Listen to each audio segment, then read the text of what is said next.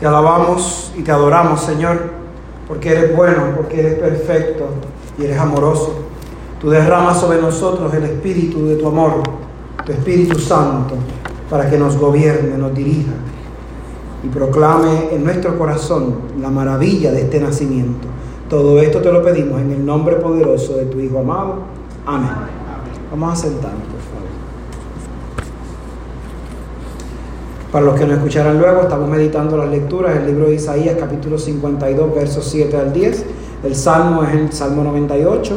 La segunda lectura tomada de Hebreos, capítulo 1, versos 1 al 12. Y Lucas 2, 1 al 20. Hace un año atrás, saben que las redes sociales tienen esa capacidad de que las imágenes las sigan transmitiendo de muchas maneras. A mí me llegó esta imagen que no la he borrado de mi teléfono, aunque ya está dentro de las miles de fotos que hay en mi teléfono, pero es una imagen que me, que me capturó por mucho tiempo y hasta el día de hoy todavía reflexiono en ella. Es la imagen de un deambulante en Chicago, literalmente congelado por el invierno, tratando de dormir en un banco de una parada de autobús. Si usted ha visitado los Estados Unidos, al igual que en Puerto Rico, hay montones de iglesias.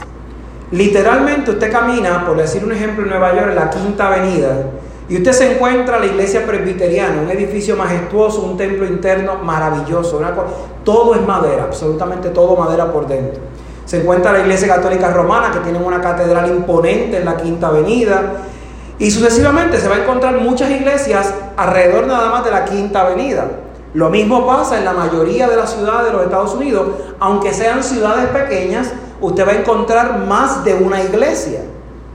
Cuando yo visité Billings, en Montana, nada más en ese lugar, en ese pueblo pequeño, habían tres iglesias luteranas y diferentes de otras denominaciones.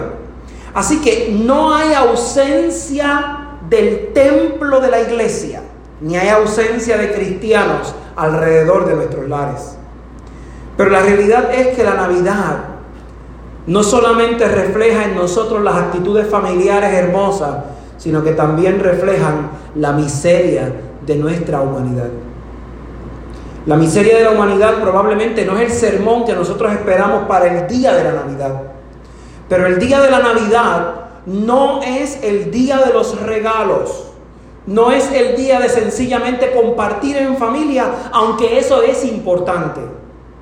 Sino que Jesús retrata en un pesebre la realidad de la humanidad de su contexto y que probablemente hoy se reflejaría de la misma manera. En estos días en los moles caminaba en Caguas, en, el nuevo país, centro y corazón de Puerto Rico como dice el cagüeño allí. Y hay dos aquí hay otro cagüeño también. viene viene esta, esta familia, esta mamá, papá, están caminando. Y la muchacha adolescente debía tener algunos 13 años, yo creo que más de 13 años, ¿verdad? Aunque últimamente en las edades no soy bueno porque la gente tiene más años de los que aparentan. Yo como tengo 15 y me luzco como 15, pues no tengo ese problema. Entonces la mamá parece que la le estaba diciendo algo por su ropa, ¿verdad? Porque yo vi a la nena tocándose la camisa después. Y la, y la nena le responde, ay mami, déjame ser feliz. Y entonces esa frase se me queda, la uno con el deambulante y la uno con las lecturas que estamos leyendo en la mañana de hoy. Reflexionamos el tercer domingo del viento sobre el tema de la felicidad. Y como probablemente lo que tú defines por felicidad no necesariamente es lo que Cristo define por felicidad. Y después de haber trabajado tanto tiempo con adolescentes, me doy cuenta que la definición de felicidad que decimos en el mundo probablemente no es la necesaria más allá de la correcta que necesita la humanidad.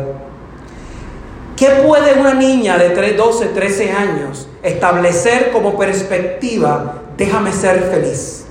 ¿Qué significa déjame ser feliz?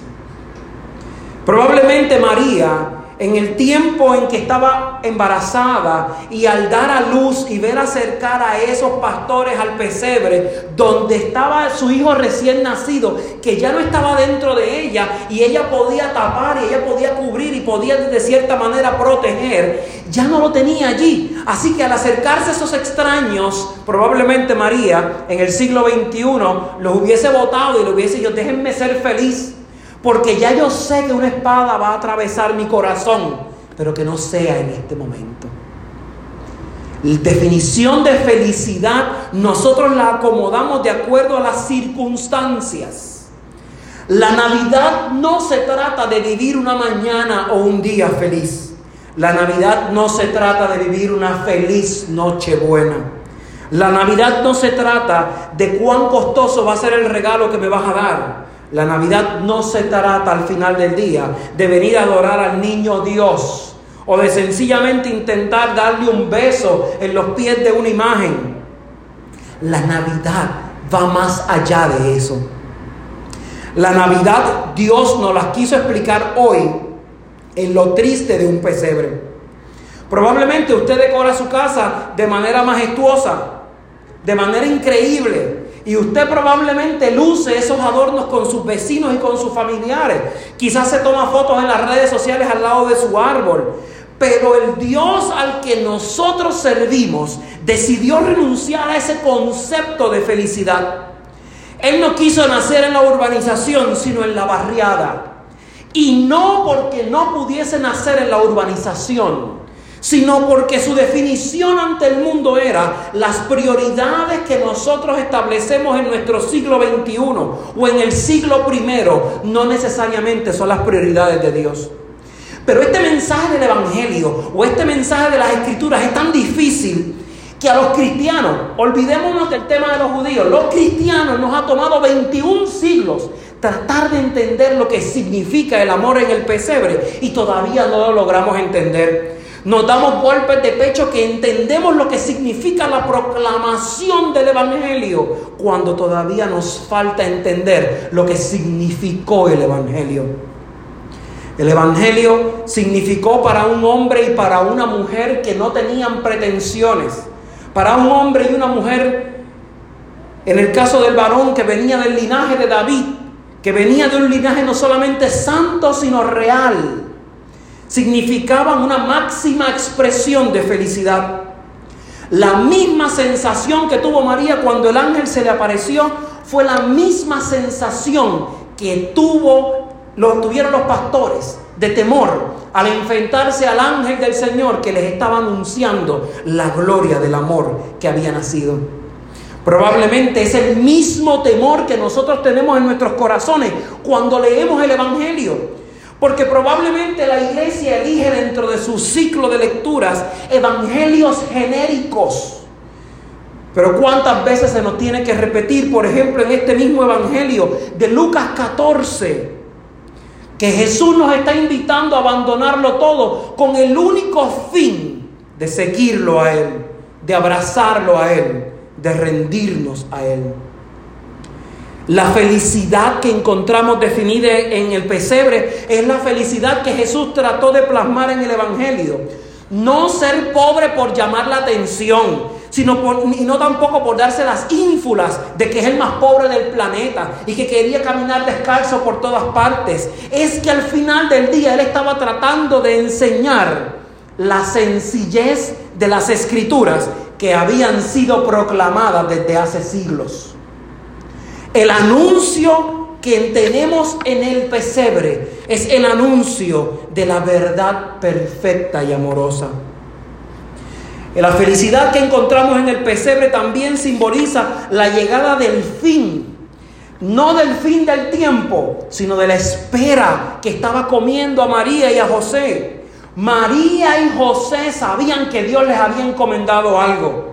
María sabía que tenía que pasar muchas vicisitudes para que este muchacho que acababa de nacer tuviese culmen en el plan divino que el Señor había marcado. La manifestación que Dios al final del día nos hace en el pesebre no es otra cosa que una manifestación perfecta de lo que Él está tratando de construir como iglesia. Yo no quiero una iglesia que constantemente esté llorando. Dios no quiere una iglesia cristiana constantemente angustiada. No quiere una iglesia que solamente venga a peregrinar al templo cuando se siente miserable. Dios vino, nació en un pesebre para dar testimonio de que el amor era sencillo. Murió en una cruz para que viésemos el resultado del amor. Y abrió los brazos en la tumba para que viéramos que todos y todas, no importa cómo nos sintamos, somos y seremos siempre aceptados en su amor. La Navidad, cuando terminé de meditar al deambulante y a la niña que estaba tratando de definirle a su mamá lo que era la felicidad, vino a mí una frase de la plegaria eucarística que yo creo que resume mi Navidad y la Navidad que vivimos hoy en esta iglesia por Cristo, con Él y en Él. Si yo no logro definir mi Navidad, mi vida en esta frase, tengo que comenzar a repensar quién yo soy. Cuando leemos en el texto de la plegaria eucarística, en el momento culmen de la consagración, las frases por la frase por Cristo, con él y en él estamos aceptando y reconociendo que el pesebre se hizo presente una vez más en medio nuestro y la Pascua ha vuelto a suceder y cada día de nuestra vida nos está dando una oportunidad, aunque nosotros nos queramos sentir miserables en un reino que ha venido para salvar. Yo creo en un Dios que permite que esa frase entre en mi vida. Yo creo en un Dios al final del día que me repite la frase por Cristo, con Él y en Él, para renovar la promesa que yo hice. Por Cristo, con Él y en Él, renueva mi relación de pareja. Porque el centro de mi relación de pareja es Cristo, con Cristo y en Cristo.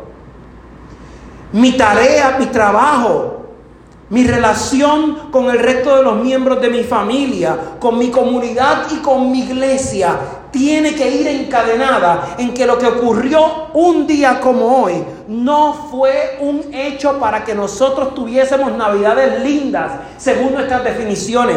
No es por las bombillas ni por la decoración, es por Cristo con Él y en Él. Por Cristo con Él y en Él es que nuestra vida cobra sentido mi vocación, ni la de mis hermanos pastores y pastoras, ni de la de ninguna persona tendría sentido si nosotros no nos repetimos en nuestra vida que hicimos esto por Cristo, con Cristo y en Cristo. Ninguno de ustedes tendría sentido en sus vidas, en las soledades o en las tristezas, en las alegrías y en el baile, si en sus vidas Cristo no hubiese puesto algún tipo de orden. Y cuando yo me refiero a orden, no me refiero a estructura, me refiero a que sembró una semilla de paz, una semilla de amor, una semilla de perfección. La cristiandad parece muerta. Parece que constantemente estamos dándonos latigazos porque somos los más miserables del planeta. Nos damos golpes de pecho diciendo constantemente, ay Señor, si me libraras de esto, si hicieras esto otro. Pero al final de la jornada, Él ya lo hizo en la cruz.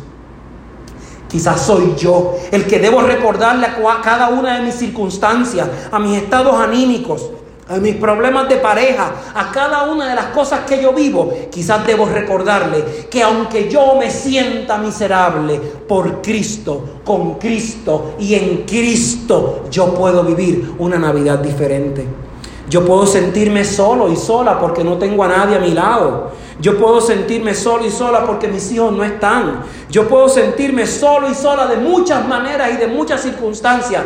Pero por Cristo, con Cristo y en Cristo, yo puedo hacer la diferencia. Esa diferencia solamente se puede ver si usted cree que la Navidad trajo como milagro que hoy tú eres un vencedor, una vencedora no por tus méritos, No porque tú tienes un plan perfecto, no porque tú ideaste el plan maravilloso para tener dinero o trabajo o estabilidad, sino porque Cristo se tomó el tiempo de depositarse ahí, en medio tuyo, en medio mío, para que tú y yo pudiésemos decir, mi felicidad yo la voy a dejar definida de esta manera, por Cristo, con Él y en Él.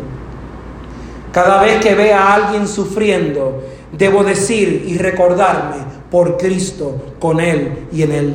Cada vez que vea a alguien solo, debo recordarme por Cristo, con Cristo, en Cristo. Si yo logro transmitir cada uno de esos elementos y vivirlos a plenitud, yo podré entender que Jesucristo no construyó un pesebre carísimo Dios no se encargó de ordenar las piezas en IKEA. Dios no se encargó de ordenar piezas por eBay. Dios se encargó de elegir el lugar menos pensado, rodeado de animales, de paja, de excremento, para el final del día decir, yo soy el todo y desde el todo Estoy aquí para alabar al Dios de la vida, al Dios de la paz, al Dios del perdón. No importa si es una enfermedad, no importa si es una crisis, no importa si tienes problemas con tu pareja o si tienes problemas de alguna índole en tu vida. Repite, por Cristo, en Él, con Él y en Él. Yo voy a terminar mi Navidad si yo entiendo que Dios hizo de lo extraordinario simple y de lo simple extraordinario. Por Cristo, con Cristo y en Cristo. Amén.